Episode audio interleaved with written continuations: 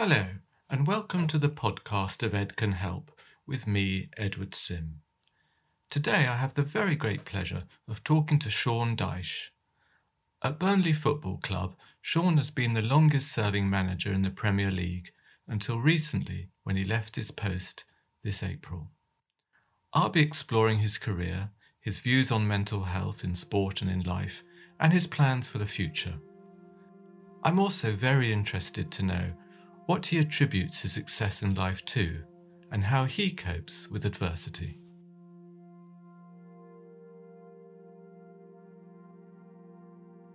And being a psychotherapist, if I come over like sounding like a tiresome psychotherapist, just kick me because it might be force of habit. Um, and uh, reinventing myself as Michael Parkinson is not likely to happen either. so, if you don't mind all that, no, um, I will um, bash on. And what I was thinking I'd like to ask you, Sean, is when you are very successful in a career and you've been doing it a long time, it can almost feel like it was always meant to be, you know, that's that's that's my life. Uh, how could it be any different? But thinking about your earlier life, growing up, and did you have any idea that where you are today would be where you ended up from where you started? I think, I think when you start on a, a career-minded pathway, which I did at a very young age, I didn't start playing football until a bit later. Actually, well, my modern son's about seven, and I got the bug, and quite quickly, actually, I, I do reflect on my life and know by probably ten I had a real drive to be really good, you know, mm. real, real inner drive. I, I, can't put my finger on why, but I just wanted to be the best I could be at being a footballer. And I like the kudos of it. I like the feeling of being talked about as being one of the best, you know, in my area. So I could yep. be in Kettering and Northamptonshire. And quickly word spreads amongst your Sunday teams and your school teams and all that sort of stuff. And I remember liking that. I remember being really driven towards football. I remember the stresses that come with it, though. I remember feeling that weird thing about life where the failure of it and, you know, letting people down and all that. I found that quite tough when I was younger. I mean, you didn't know it so much then, but now when I reflect back, mm. um, but it kind of gives you an edge, though. It kind of keeps you going. It kind of, you know, kept pushing me. That that inner kind of edge of, of failure kept pushing me towards success. So I went off into professional football at a young age, at 16 as an apprentice, and then gained a professional contract. And then I was kind of off and running. And then you just start pushing doorways open, really. You know, in your career, obviously, it's things like contracts. You have to get a contract. You know, you have to stay at a club. You want to achieve and you want to climb the ladder. And I had a few knocks along the way with injuries and stuff like that. Um, so I had a full career of 20, 20 years. And then after that, went into coaching, which I really, really enjoyed with the under 18 team. That was probably my most enjoyable spell of coaching because they're malleable. You know, you're 16, 17, 18 year olds. You feel like you're giving something back to the game and back to these youngsters who've got a chance to have a career. And I really enjoyed that period. Um, it's hard to explain. I mean, I wasn't really pushing doors open. Everyone thinks the pathway from then on was kind of I because I was a youth team coach, then a um, kind of what they call a development coach, then an assistant manager, then a manager. But the doorways just started opening in front of me, and I just started going through them. I was quite happy working with the youth system. And then a manager called Malky Mackay got the job, wanted me to be his assistant. So I thought, okay, I'll do that. And he left, and then I got offered the manager's job. And then you're a manager. And then I got sacked, and then I went to Burnley, and then it all started developing from there. So, um, long-winded answer to your question. I, I, I knew I was driving towards something but you've got to be flexible along the journey. I think you know you got to you know you're never quite sure where it's going to take you, particularly in the world that I'm in in football. Mm. Did your parents uh, encourage you? Did they believe in you? Were they had nothing to do with your um, career goals, or were they? I had a very supportive family unit. Um, still have. Uh, my dad's turned eighty today, actually. Mm-hmm. Um, so happy birthday, dad. Um, yeah, and they were very supportive, but not not um, sport minded they like sport, but they neither. My mum was a, a, a, netball player when she was young and pretty good. Um, my dad was not really that way inclined, played a bit of golf and stuff like that, but always interested in sport. There was sport around the family and what on TV and stuff like that. So very supportive in that sense, and more more as well with a strong kind of moral background. You know, hmm. If you're going to, you know, the old, the old, I suppose they're old now anyway. You know, my dad and my mum brought me up, and, and my brothers as well, and that kind of mindset. If if you're going to sweep the floor, then it's the best swept floor that's ever ever been. Yeah. You know, work hard, do it right, type Yeah. thing. So I think that was the biggest reinforcement for me. You know, nothing comes easy; you have to work for it. So the strong work ethic was a big thing, and actually something that rubbed off for me. And I use it in talks when I do talks and stuff, whether it be sport or companies that I speak to. And I remember my Sunday league manager. One of the biggest things he always said: "A great attitude is everything," and it's stuck with me to this day. You know, and I, I promote that to everyone. You know, if you want to succeed in doing anything, not just I don't mean just career wise. If you want to succeed as a person, actually, you know, and, and be a good person, then it comes with effort, and it also comes having a great attitude towards what life throws at you. And I think I think that stood me well. Because I know, um, do you have two boys or one son is uh, is a Yeah, no, I've got a, a son and a daughter. Max daughter, okay. yeah, So he nineteen must. my lad is and seventeen my daughter. So it's Ah, okay. interesting. So he must get a lot of assistance from you, just you being able to help him. kind of, but I've I've insisted on him finding his own way. you know, I thought I see a lot of I'll use the word interesting situations with players and their parents nowadays, um, considerably different, I would suggest, than when I, when I was playing and brought up. And I've, I've I've I've kept away from that. I've always promoted to um, my children and my wife promoted to them as well to find your way. You know, you've got to find your way. So of course, advice, verbal advice, but I've never been the parent on the sideline shouting. I've never been the pushy one. I've never been. I've explained things to him. You know, explained to my son, particularly my son, because of what I do, and he's now in football. It's it's effort is everything. You know, you I can tell you all I want, but at the end of the day, if you want it for you, that's gonna be more powerful than me wanting it for you. Quite So so. I've, I've, pro, I've promoted that idea, and and my wife equally promoted that idea to both our children. But we're just talking about Max because of you hmm. know being in football. Of this idea that you know you've got to want it. Don't do it for me. Don't do it for your mum. Don't do it for anyone else. You've got to want it, and when you want it and desire it, that's when you'll flourish. And I've always promoted that to him. Hmm. I mean, the pressures on young people, just in general, with social media and that whole raft of exposure, is pretty grim. But for people in the public eye, or for Max, who's coming up, um, it's tough. I would think. Yeah, my kids. I think both of them and the family actually have had to deal with the the awkward side of what I do because when you're in the Premier League, particularly, um, you're out there exposed all the time through the media and your life, and people they don't mean it, but they you know they want selfies nowadays. Selfies is the new autographs. Everyone wants a selfie, um, and they've had to get used to that. And they've had- they, you know. My daughter's had difficulties with it at times because she wants to be known for her, not for my daughter.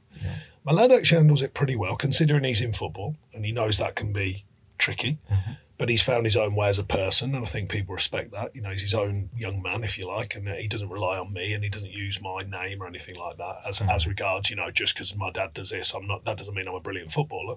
I do it because I work hard. You know, and so they've, they've handled it pretty well, I think, because it's difficult. It is difficult, and, and people don't always see that side of when you're in the public eye. They don't see the other side and all your friends and family and what they have to put up with. Some some lovely stuff as well, though. I mean, don't get me wrong. My children are very they've had a very privileged life in many ways, um, but there are some challenges with it too. Have you maintained childhood friendships of, of your own throughout? Yeah, so I've got a hardcore group of um, lads that I grew up with um, since probably my oldest friend, probably Tim and Chris, um, since I was five, and they're still friends now. Um, another one came along, Mark, at about 12. Another one we lost, unfortunately, at about 30 years old. Um, he passed, but he was part of our tight unit. Um, another couple, Fran and Nick, who you know I still see. They're living in different parts of the country, but I still see them. And we're quite a hardcore unit, and we have been for many, many years. So, I like I say, starting at five years old. That's wonderful. So they, when you want to kick back and just be yourself and leave the rest of the world Yeah, I behind, mean, we- with you. Yeah, we do that old school thing where we, we meet and have a curry and a few beers and just tell the same stories about a thousand times over, and, and the fish got bigger. You know, you can imagine, can't you? So Yeah. every time there's a little bit more embellished on top of the story. Um, but no, we've been pretty tight for a long time, and it's given me throughout my career and the ups and downs. It's given me a good anchor. You know, they're they're always there, and it, and the simple stuff. You know, not they don't know me as football Sean. They just know me as Sean. That's it. Sean who they grew up with. So Yeah. it's really good for me. It's really refreshing for me. And they certainly don't hear me talk about me and football. So whenever I see them, trust me, that's last on the agenda. So it's very refreshing to spend time with them. And a number of other people actually, but but certainly that group are very important to me. I think if you can hang on to those early friendships, because they are the people who kind of know you through and through, if you can hang on to them, um, Yeah, I mean, I think for everyone, I think if you can find a, a friendship group that that uh, you know yourself, it's it's hard to explain. I don't mean. I think kids sometimes now, because of social media and the way it works, they can flit in and out of kind of friendships. Whereas I think when we were young, you kind of you were pretty hardcore with your friends, and you know, stay with them for a long, long time. And I think I think I've done that, and I like that that idea of old school, if you like, versus maybe Yeah. the kids now. You know, Well, there's a lot more pressure now to to almost be um, popular amongst many. Whereas it was nice to be popular amongst just three or four of your mates, you know, and you had a little hardcore group. Oh, it's a great advantage just to you you you were only friends with the people you actually saw, so like real life people, not imaginary people on Facebook. You know, the, Yeah, I think it's real a real challenge now of modern life. It seems to me. I mean, I deal with it through sport, obviously. My own children, I advise be careful. I don't stop them by any means. There's a popular misconception about me. I see many interviews. They said Sean Dyche doesn't like social media. It's absolute nonsense. I've got hmm. nothing wrong with social media at all. I just always advise to be careful with it. You know, Yeah. and you don't have to justify everything you do in your life through social media. You don't always need a thumb up. You know, you can you can just be you, and, and you don't need a thumb up. You can still be you. You can still be open. You can still be honest, and all them things. And I, I just think sometimes it's a challenge for kids now. You know, they can they feel they have to be something different to be accepted. And I think you know, remember who you are. Be authentic. That's what I always say, just be authentically you, and take what comes with that. And you know, you'll guide yourself wisely usually. Yes. Um, I was I was also thinking um, when you moved from player through coach to, to manager. So as a manager, you're the bloke laying down the rules, um, etc. Rather than being a player having to obey them, should we say? Did you did you like the change, or did you kind of miss being one of the lads, the players, and a manager is a bit more of a lonely spot, or did you embrace it? How did you find it? excuse me. I think I was, I think I was ready for it, and I think when you're ready for a change, it works. You know, I was, I got to the end of my career. I was 36. I Had a, a 20 years playing, and as you mature in football, you start to notice the gap between you as an older player and the youngsters, and the and the the, the social gap, the the the gap just as life. You know, you're you're now well, mostly if you if you manage to play as long as I did, you know, you're probably at that age probably got a partner or or a wife or whatever, um, children could have. And there's a big gap then between, you know, you you could in theory, I mean, my kids were still quite young, we were a bit late, but I knew players who were 35 and they've got like a, you know, 12 year old at home. Mm-hmm. And then they're dealing with an 18 year old who's acting like 18 year olds do. And there's a big gap there. So I think just on a social level in sport, you know, the, the gap when it gets too much, as well as the professional edge, you know, I, I'd had enough at 36. You know, mental, body wise, I was fine, but mentally, I was I was done. Mm-hmm. So I was ready for the change. That's my point. So when it came to me as a coach, I actually didn't miss the dressing room environment. I'd had 20 years of that, loved it, but now it was time to separate and actually give something back in a different way. So I, I was okay with it. I did, but lots of players do struggle though. I mean, as you'll know, some or you may not know, but the idea within, I think it's within five years of players finishing their career, particularly people who had a pretty long career and a pretty good career, there's lots of high level divorce, high level um, bankruptcies and financial problems.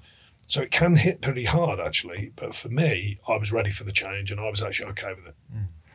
I've noticed that um, you seem to have been quite ahead of the curve relating to mental health and mental health awareness and what you've said, what I've read. Where where did that awareness and kind of switched on to these important issues come from? Because now everybody talks about it, but you were ahead of the game.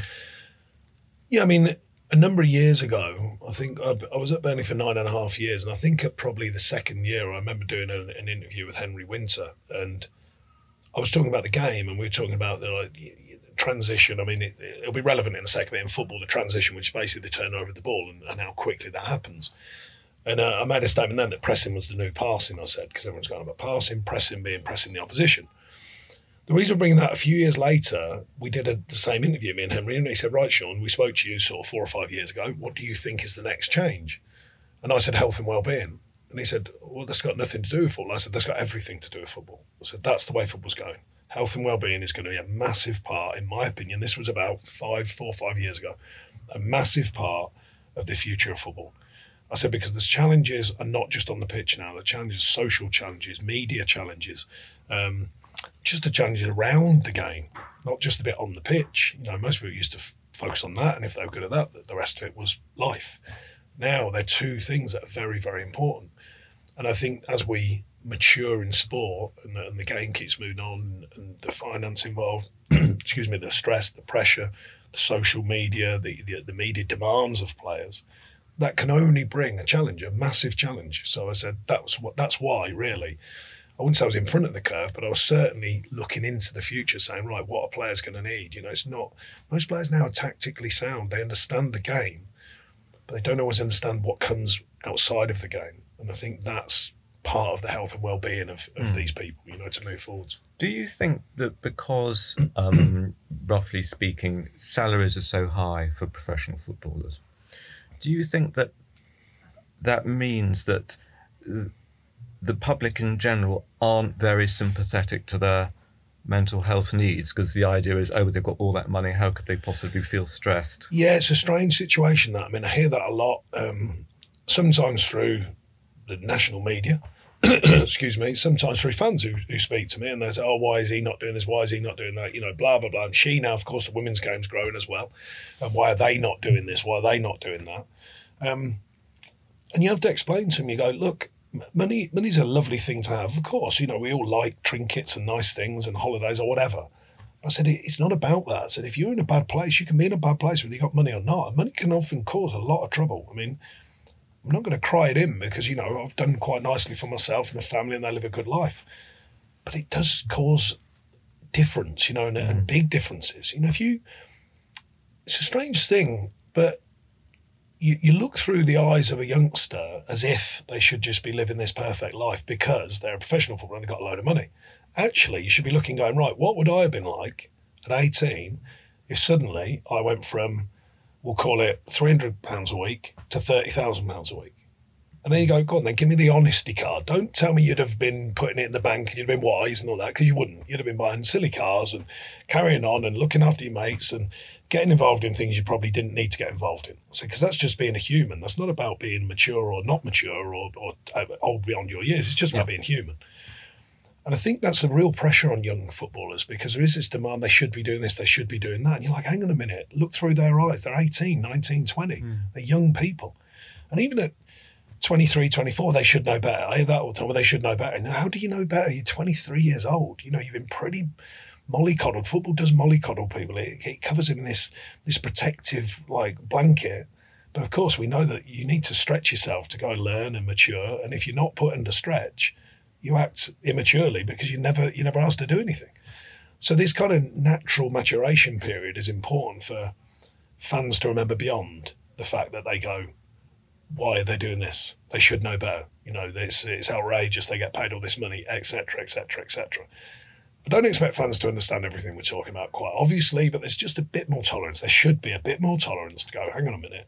These are young people under a lot of stress, a lot of demand, playing a lot of games. The money is not as relevant as they think. There is a relevance, but it's it's nowhere near what people think. It doesn't solve every issue for a young footballer. Hmm.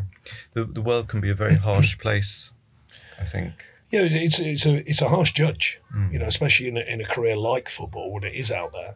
And the thing with football, because it's sort of the people's game, is everyone thinks they know better than you. So you know, as young players, they they presuppose I could do that. You're like, well, you couldn't. Quite obviously, that's why you're not. You know, so Yes, but, it's, but it's a strange it's a strange viewpoint. Um, I think you know when people are like that.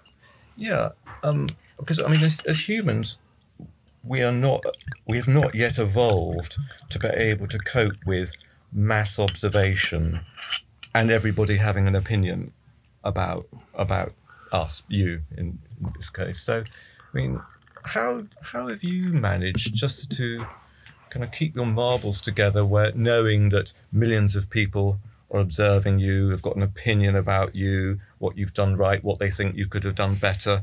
I mean, how do you how do you manage that, Sean? yeah, you, you, I think you you try and conduct yourself properly. You try and imagine the, the way that I'd like to be spoken to. If someone asks me a question, I'd like to be spoken in a certain way. Um, I'd like to be properly informed, and I'd like to be given back an opinion. Um, and I'd like it to be honest, and I'd like it to be authentic. So therefore, I try and deliver that. So if I remember that, I go, well, if I'm delivering that, I can't guarantee, excuse me, I can't guarantee we win every week, but can I guarantee my own performance, if you like? Can I guarantee that I stay calm, be respectful, um, you know, be respectful of the people I'm working for and with, be respectful of the fans, be respectful of the media. That's the way it is. That's part of that world. So I think you learn to moderate your own emotions probably better over time. Um, you learn that to be careful with what you say um, because every word means something, particularly in the media now. I'm using the media as a specific mm. uh, moment in time. And I just think the thing about being authentic for me anyway is I like to think if people like we're talking now, then I'd like to think most people go, well, actually, I met him and he, and he was the same as he's talking in an interview. That's how he is, you know, that he's like that. And the biggest measure for me is going back to my friend group, you know, from when I was a kid. Mm. I mean, they've known since I was five, so they'll let me know. Don't worry about that. If I start getting a bit big for my boots, they'll let me know with no uncertain terms. So I think you kind of find your way a little bit. Try not to get too high with the highs. Try not to get too low with the lows. Um, you know, and you do take a few knocks. Don't get me wrong, and particularly through the media.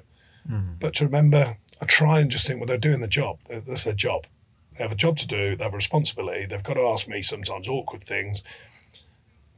you know, if, they, if, you, if you're paid to give an opinion, then you've got to give an opinion. So therefore, some of it's not fair, of course, but that's mm. life. Um, and some of it's probably overly fair. So I think um, I haven't got the exact answer, but I think you learn. I think you moderate yourself and your behaviour. Try and live a reasonably decent life. Um, we all make mistakes, but you know you try and be decent around people. But authenticity is key for me. You know, most people find that I am this guy as we're talking now. Yeah, yeah. Have there been any mistakes that that looking back you think you could have avoided in your you know younger self? Uh, I think, I mean, we'll have, we'll all made mistakes, but not. I don't. I don't know how to describe it. mistakes probably the wrong. I don't do regrets particularly, mm-hmm. and there's a few things in my life maybe, you know, what I made different decisions. Um, I'm not really a regretful person. I don't hold um, regret over my life and decisions. Um, I think probably looking back with, I mean, it's easy now with hindsight, but some of the professional sides of the game that were just starting out when I was young, um, particularly more about my profession now rather than my own life, is things like the dietary supply, um, the dietary importance, and the, the, strength and conditioning, the science side of football. Mm. That was just starting really. It was just coming into play when I was young, and people probably looking at gave you some advice, and you probably didn't run with it. You know, you could have gripped it a bit quicker in your life. And I'm not saying that would have meant that I was a, a, an amazing player because I was a bit of a journeyman, you know, had a bit of a journeyman career through the divisions. Um, a decent career, but a bit of a journeyman. But I think it might have enhanced my potential, you know. So I think professionally that, um, and as a person, I think I like to think I've, I've, I've done okay as a person. You know, I mean, there's there's always things you could do better, but I've been a pretty decent fella, I think, to most people. Mm-hmm. Um, and I think just probably I'm a bit out there, so I could probably reel my neck in, as they used to say now and again. There's a few moments in my life, conversations, and the way you've conducted yourself, and I could probably could have eased down a little bit. But generally, I've been okay, I think. Hmm. When, when have you been happiest? You know, are there some standout moments? Um, you know, possibly the birth of your children. I don't know, but you know, yeah. Is, I, mean, well, a... I think I think yeah. Again, I think it's twofold in in my life because I've got the, the, the Sean the football guy life, and then I've got me. Hmm. So I think the two separate. Of course, the family thing. You know, children, moments in your family life. You know that are, are vital and important, and they're you know looked at with with fond memories. Simple stuff actually. Uh, holidays, you know, kids mm. on the beach, you know, stuff that we you've heard the tales of your own parents or my parents used to tell me when we were little, and you know, dropping lollies in the sand and eating them and things like that. They're, they're quite they're quite often in my life they're the simple things, you know, they're. Mm.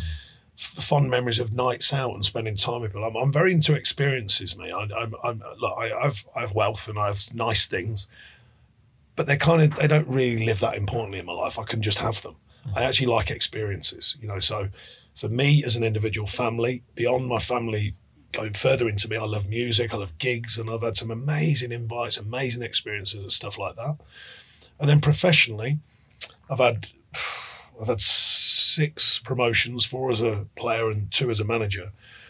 And they're just amazing times. You know, when you're in a profession and a team sport, of course, and you get promoted after a season's work. You know, you got 46 games um, in the teams I played in. And to be consistent throughout that with a group of people who then get promoted to a new division, that's an amazing thing. I mean, they are professionally, they're amazing times. And then as a manager, I can never, I don't think anyway, I am, I'm yet to find out. So far in my life, I don't think I could go bigger uh, professionally than getting the first promotion at Burnley. I mean, that was just off the charts in every way. Group of people amazing, group of staff amazing, a town like Burnley, some 65,000 people totally committed to a cause. And we got promoted, and it was just a magical experience. Hmm. The whole thing about it. Every day was a joy going into work. Family joined in, family were all there on the day that we got promoted, and just an amazing, amazing time. So that hmm. was that's probably professionally my the highlight of my my life, I would say. Hmm. Because you you were at Burnley for a good many years. Yeah, Long- nine and a half nine years, and a half years, longer than I think anybody else has been. So when um, when you stopped being manager there, I think the word big gets used is sacked, but it sounds a bit blunt and rude. No, that's okay. Don't worry, that's my life. That's, that's the reality. Excuse that. Um, did that hurt? It's uh, hurts probably the wrong word. I mean, you got to remember that I know the inside story of what what goes on in football. So, you know, did I feel that it was it was kind of losing its edge a little bit? Yes. Was I trying to put that right? Of course. Um, new ownership, new style, new thoughts, but inevitably. I'm a very realistic person, and we didn't win enough games. You know, in my industry, you've got to win games, and we didn't win enough games. So I'd never excuse that. We didn't, and I thought we had a team that could win more. So eventually you got to answer to that and that's that is my domain is to make them win more so we didn't do that. But there's a lot of backstory to it. So i know some of the reasons why we didn't do that. Correcting it is the hardest part. Um, so not really hurt more excuse me a bit frustrated by it. I thought because i thought we had eight games to go. Um, we we could have i believed got the points that we needed. Um, and they made a big change and a big decision, and they put three coaches in who were not very experienced, and I couldn't see the logic. You know, it's not hmm. about emotion actually; it was just logic. I, I just couldn't see the logic. So not really hurt, more frustration, bit of a head scratcher as to what the reasons were and who they put in. Hmm. Didn't make sense to me, but not on an emotional level, just on a purely logical level. Hmm. So now, now what for you, Sean? Where are you going to pop up next? Well, do you know what? I, I so I spent nine and a half years. A lot of that probably missed a third of my normal life with my family, children, and stuff like that. I also put a lot of effort into their lives and work life, and so I'm actually enjoying doing just stuff. It sounds hmm. mad, but you know, a Saturday afternoon. Well, I mean, it's the close season at the minute. But when I got the, the the sack, there was probably five weeks left, four or five weeks left. So on a Saturday afternoon, if one of your friends says, "Do you want to have a barbecue?" It's refreshing, you know. Tonight, just do simple things. You know, when I normally I'd be working, I'd be at a game, watching a game, or taking a game, or training, or whatever. So sometimes I think I've noticed that you need a bit of you time. And, mm. I- and I, I've not been afraid to explore that because you can feel then a bit guilty because you go, oh, I should be giving it to everyone else, you know, and helping everyone else. And then you think, well, hang on, I've been doing that for nine and a half years. It's nice to do a little bit for me. So just simple stuff. Seeing friends today, I'm seeing some friends, going to have lunch, have a, a couple of beers or whatever, and relax. And so it's actually the simple stuff and, and some amazing invites, I must say. So with the immediacy of, of my life, I'm enjoying that side of things. I've been to some amazing concerts. I was very fortunate. I've I went to the Monaco Grand Prix and stuff that I've never done have been amazing. And and these doors, uh, these doors that do open because of what I've done, and the circles I move in have been amazing. In the bigger picture, um, or certainly in the medium, that's the short term. In the medium sort of term, then I'll see what comes around. I mean, I'm not. I've never been closed-minded about football to just think it's football. There's so much goes on around football now, whether it be media, um, consultancy. You know, I, I do some talks for for charities and stuff, and and you know, I get paid for that and put it into charity. I like that feeling of giving something back. I enjoy that. And then in the mid to long term, see what comes around football wise. You know, 'cause I I mean, I do love the challenge of what it is, um, and that hasn't gone away.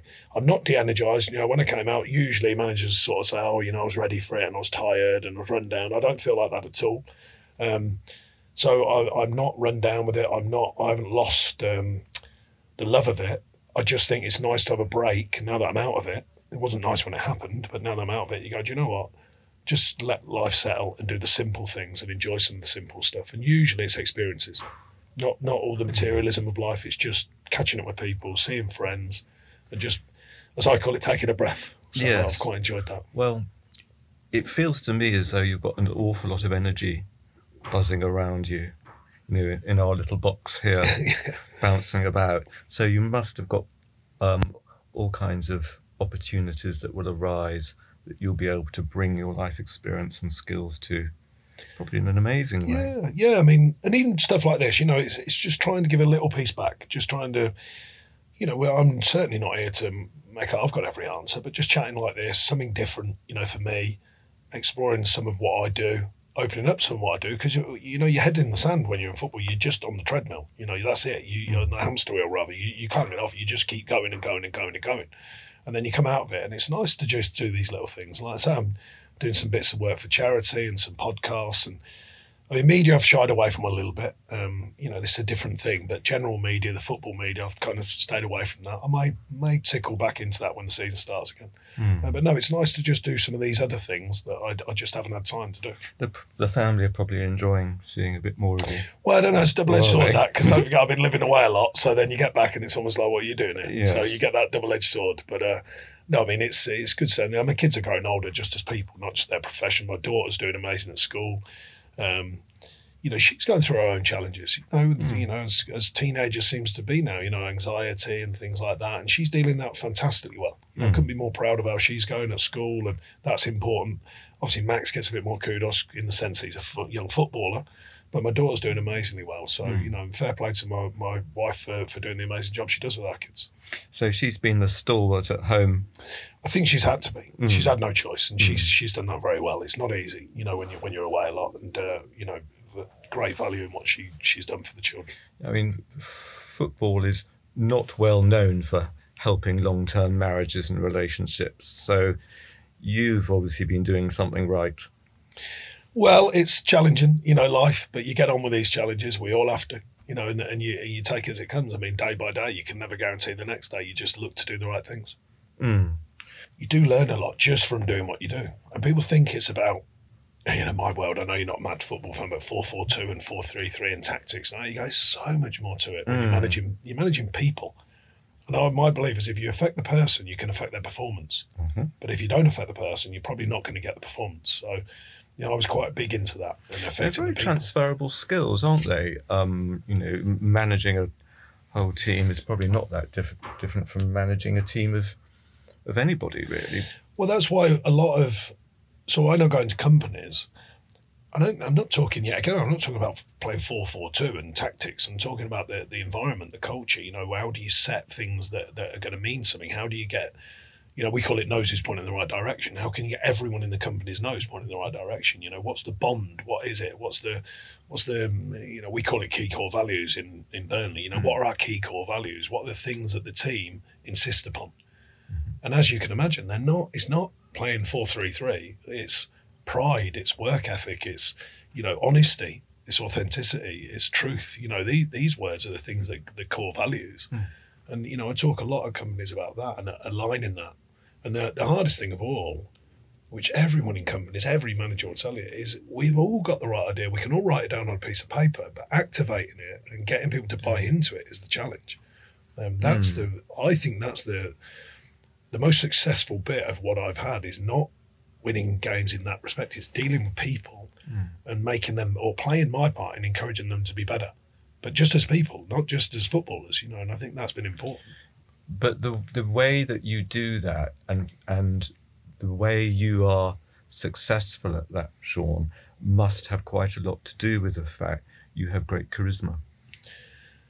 Yeah, I don't know. I don't really.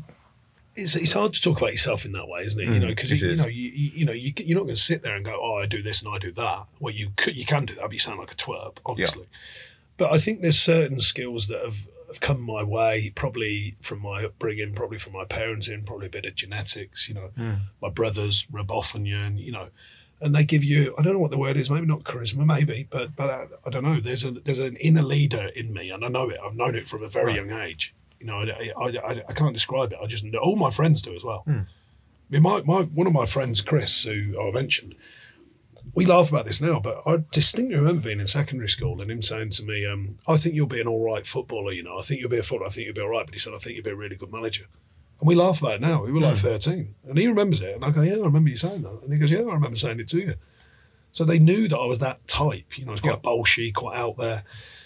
As a young lad, I didn't want to, I wasn't always Mr. Popular. I, I Still now, I know I'm Marmite. Know, I'm not everyone's cup of tea hmm. because I'm a bit forthright and I can be a bit honest and I can be a bit brutal at times.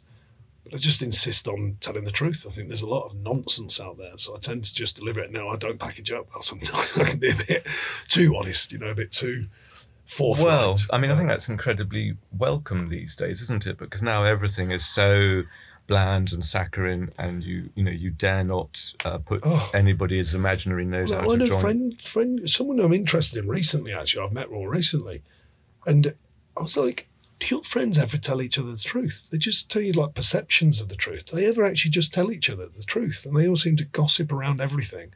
It's just telling someone the, the actual truth of how you're feeling. It's just really bizarre. And I watch and I go, and they actually go to me, yeah, but you're not grey enough. And I go, no, you're right. I don't want to be grey. I said because I need, I need black and white. I want to ask you a question. I expect you to give me an answer, a real answer, not some touchy feely version of the answer. Just tell me what I, you know, you, and even if it's a bit hard for you to do that, just tell me. I'd prefer to know.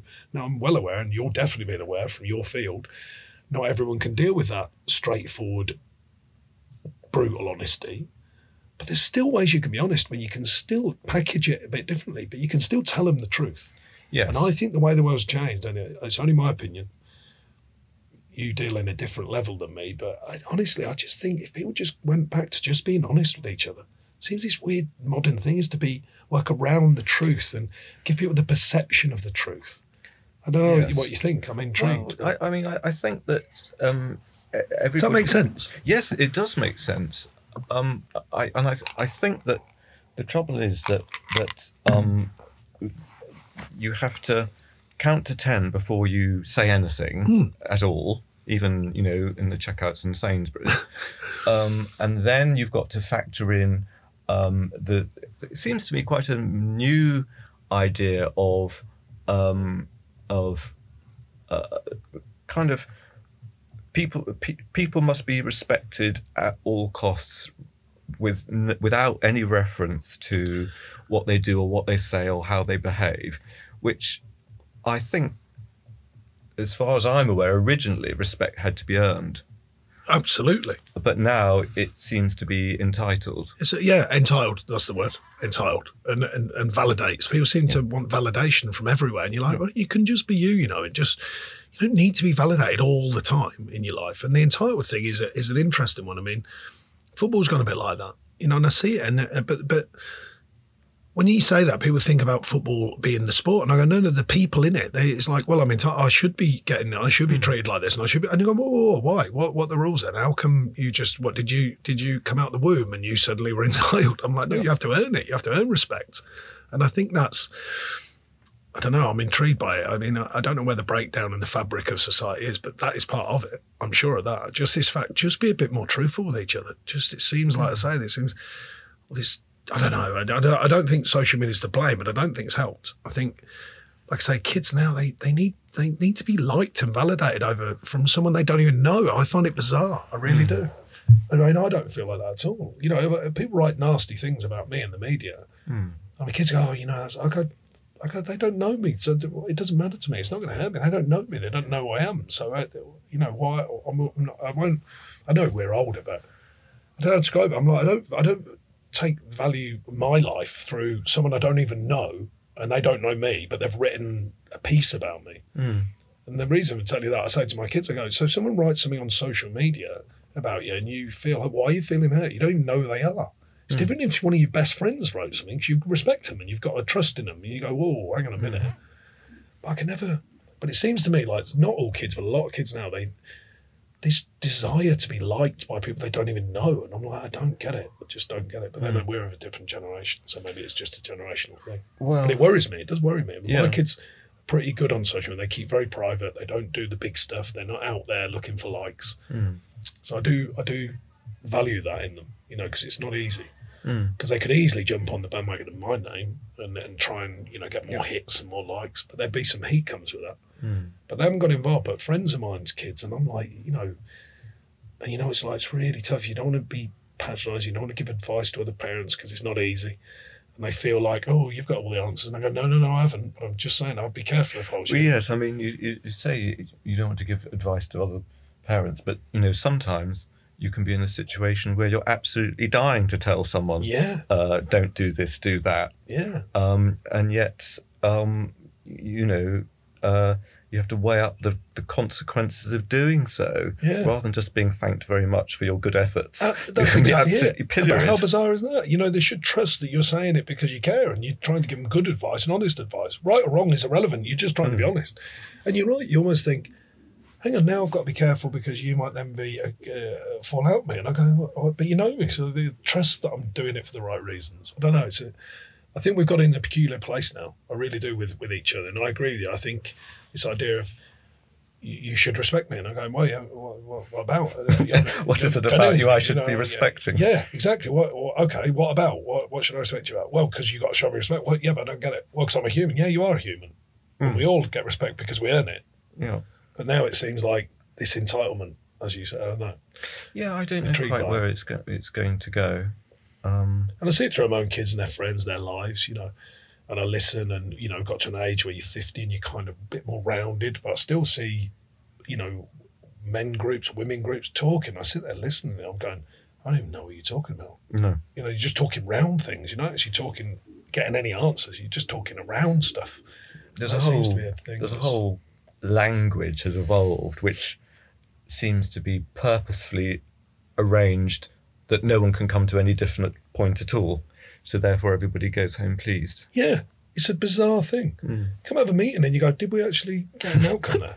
It's, it's really odd. Did we agree anything? Yeah, it's a it's a peculiar state of affairs, and it. Uh, but it's almost like you're saying everyone's. Well, I, I know a lot of people who kind of register it like we are, and then I go, but what are you actually doing about it? And, they go, and then I hear the same person having one of them weird conversations where they're talking around stuff, and I go, hang on, we've just talked about this, and just it's a really strange state of affairs. And you, I mean, I don't know how you find it, but you can't almost just tell someone the truth anymore. It's No. just, I mean, in football, it's got really difficult. You know, a player comes in and sees you, and you, you tell them the truth, and they're like, "Why? How dare you say?" That? I go, "Well, you just asked me a question. I'm telling you the truth. This will help you if you just mm-hmm. open your mind and listen to me. I'm going to help you here. You know."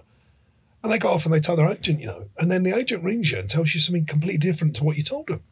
I go, then they've just changed that to make it sound like what they thought they wanted to hear, not Yeah. what I actually told them. Yeah. And that seems to be happening more now. It seems to be the, this generation of, I don't know, you know, they call it snowflakes or whatever. Uh, and there's so many, so much good in this generation now. I think, You know, I see my kids; they're amazing with gadgets. They know their way around laptops, and you know, it's almost like a way of life to them, which is amazing in a way. On the other hand, it's like an obsession. You know, and, hmm. and, and you just think, oh, hang on, there's like I'll, I'll give you an example. This is a very layman's example. A friend of mine the other day went to Harry Styles. You'll understand where this is going. And they sent me a video. And all I could see was other phones. And I went, but you're not experiencing the gig. You're actually just looking through a TV lens. And I said, what about putting your phone away? Don't worry about me and all your other friends. Just get on with it.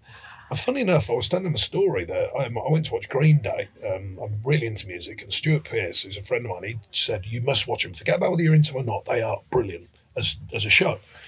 And he actually stopped the concert, the lead singer. He said, he said, please, he said, for fuck's sake, put your phones down. He said, You're not with me. Be with me for tonight. He said, Just be with me. Be with us as a band.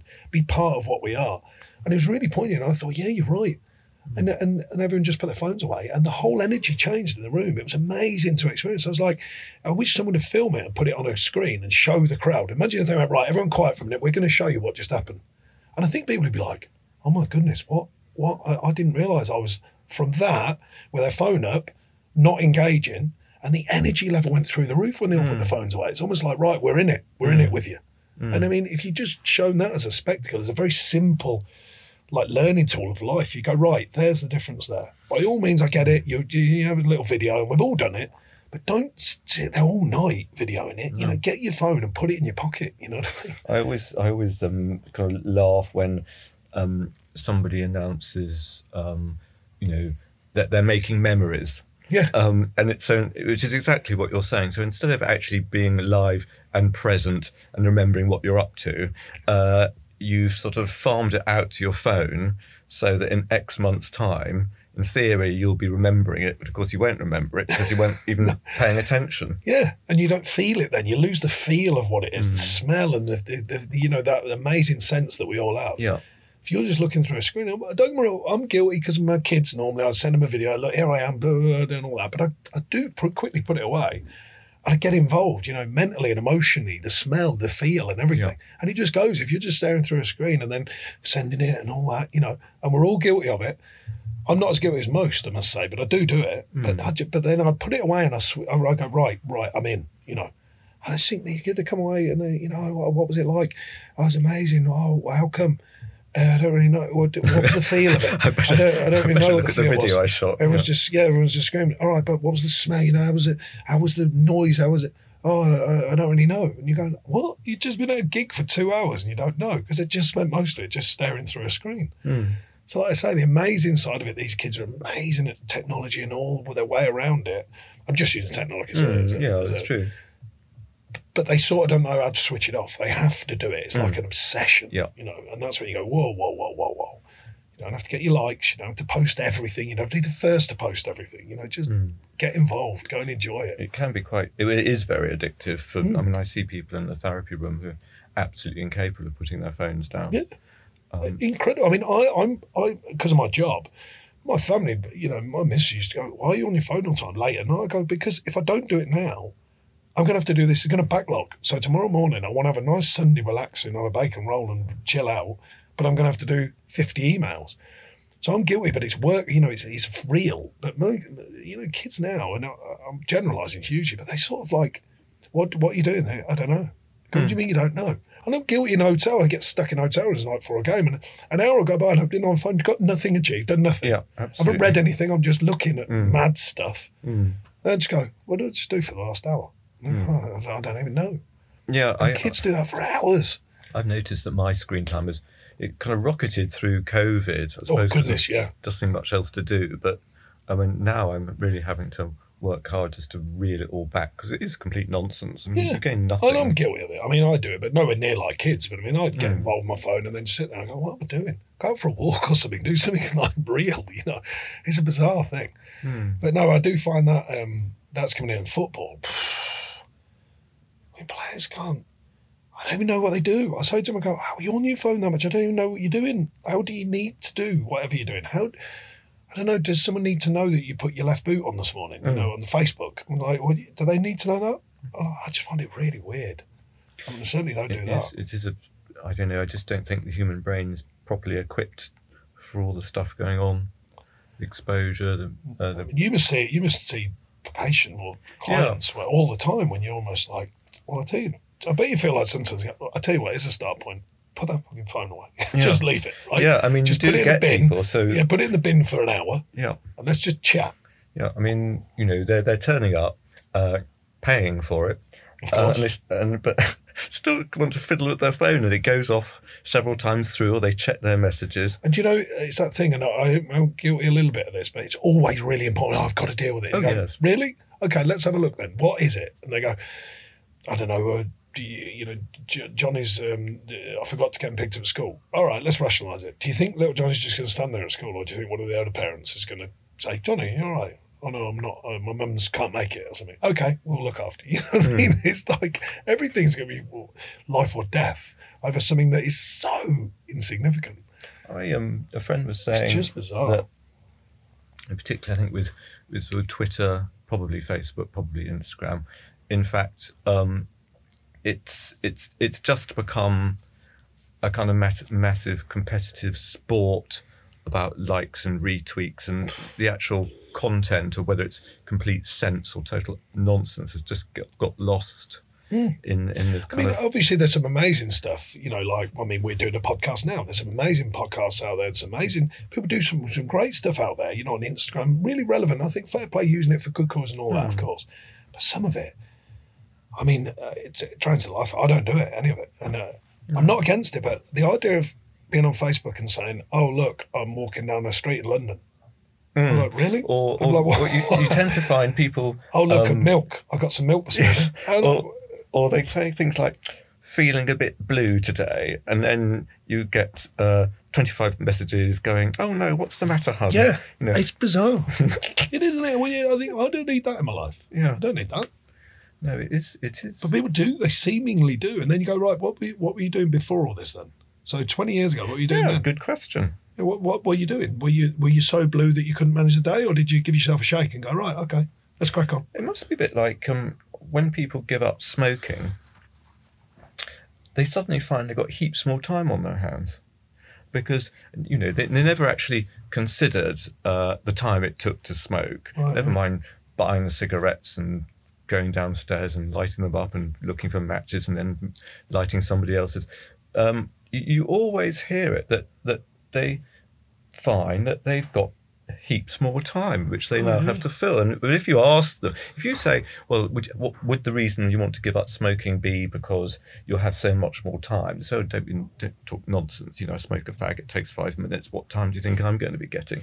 But sure enough um, uh, it it makes a great makes a great difference Yeah. and so what everybody was doing before they were glued to their phones Yeah, myself included I can't imagine we must have been doing something yeah. I mean, in lockdown, I actually went the other way. I found it quite refreshing. The first lockdown, the real one, if you like, was I was just.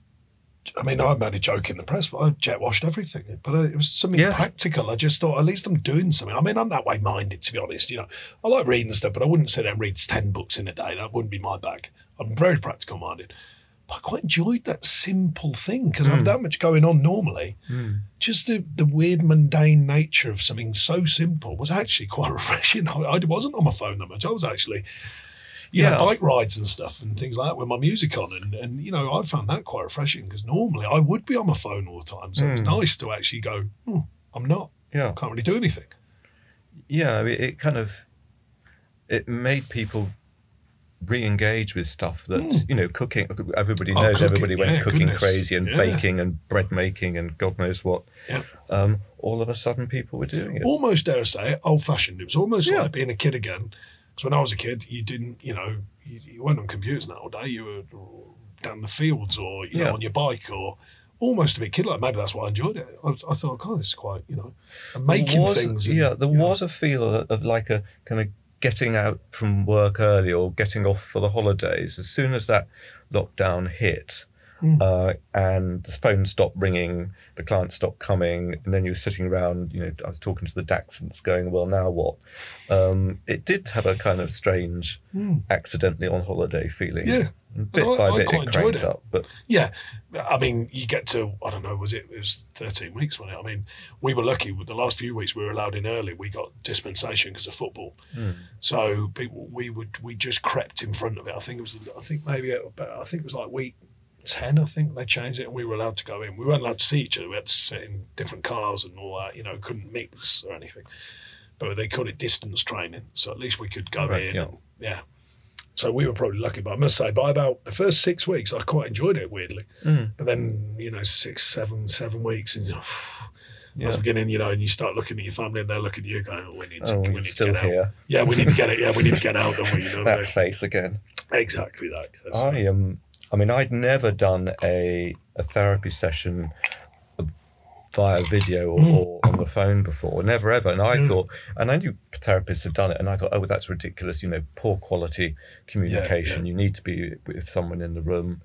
Quite clearly, not a bit of it. No, Zoom, Zoom, Zoom. Um, yeah, I I must mean, say, we had Zoom chats and Zoom calls and Zoom quizzes. I mean, I know people got kind of zoomed to death, really, and you kind of feel like you've got square eyes. I must say, the only downside for me, I definitely drank more, Yeah, way more. I Yeah. mean, not not problematic, of course, but every day I'd just go, hmm. You know, like Well, been in the garden. If you remember, the weather it was, was lovely sunny Yeah. weather. Yeah, and I go, hmm. Then you have a beer, and then you have two, and then you have three, and then you're cooking. You have one week cooking, Yes. and then you go, oh, I think I've had five. Yes. And then I go, and then I get on my bike the next day, and then it was like another reward again. Yeah. So I definitely did that. I mean, not every day or anything, you know, I have no problems or anything, but I remember thinking, goodness me, I'm drinking way more than I normally Well. I was definitely slipping into kind of holiday drinking. Yeah. Um, without even noticing. Yeah, casual drinking. So Yeah. not getting wasted, but just No. a casual. And because it'd be over a long period, say it was like four o'clock in the afternoon, I'd be jet washing for a few hours, whatever. And, you know, Mrs. going to beer. yeah. And it was lovely sunny weather. Oh, yeah, it was beautiful, yeah. It was amazing. Just before that coolness coming in in the evening, you know, Mm. three, four o'clock, it was lovely. Mm. It's going, oh, have one, and it's casual, and you go, oh. but then because it's casual by the end of say nine o'clock, you think, Yeah. oh, I had four, five. you know, I only meant to have one. Mm. Whereas in an evening, if you you would probably have one, you know, if you I don't know, if you have a drink at eight or nine o'clock, you probably have a glass of wine, and you go, Yeah. that's me done, you know. So I did. I, that was a definite for me, and all my mates were like, oh, "I'm drinking too much." I was going, "Yeah, me Yeah, too." everybody was. But casual drinking, not not heavy, not getting blasted or anything, just casual. Drinking. No, it was just. Um, But I definitely had to get out of the habit of that, Mm. which once the world opened up again, I did. Well, we will bring this to an end. Uh, but before we do, well, before we do that, I'd like to greatly thank you for No coming problem. in today and supporting Ed Can Help, No, I've Um, enjoyed it. um, which is little by little um, helping the universe towards better mental health, I think. Fantastic. Um, um, but before we end, if you had a piece of advice, probably for me, or indeed for anybody, um, to take away with from this morning, what would it be? I think it goes back to what I said earlier. Have a great attitude towards life, you know, and whatever you choose, you know, and there's some um, some fascinating, amazing challenges out there. And I think if you can kind of re reframe your life sometimes, you know, with the hardships and turn them into challenges rather than problems, you know, and, and it seems simple, of course. I'm a bit older now, but that's one thing. My you asked me about my younger self, so if I'm now talking to my younger self, I go, when things feel like a big deal, just strip it back a little bit and go, hang on a minute, life's pretty amazing. So let's make sense of this and let's turn it round and let's try and find positivity from it. And that's something that I've learned over the years is whatever challenge comes your way, they're usually there for a reason. There's a lot you can learn from some of the tough times and then enjoy the amazing times. So just have a great attitude towards whatever comes your way. That sounds like very good advice. Sean, thank you very much for joining me today. Pleasure.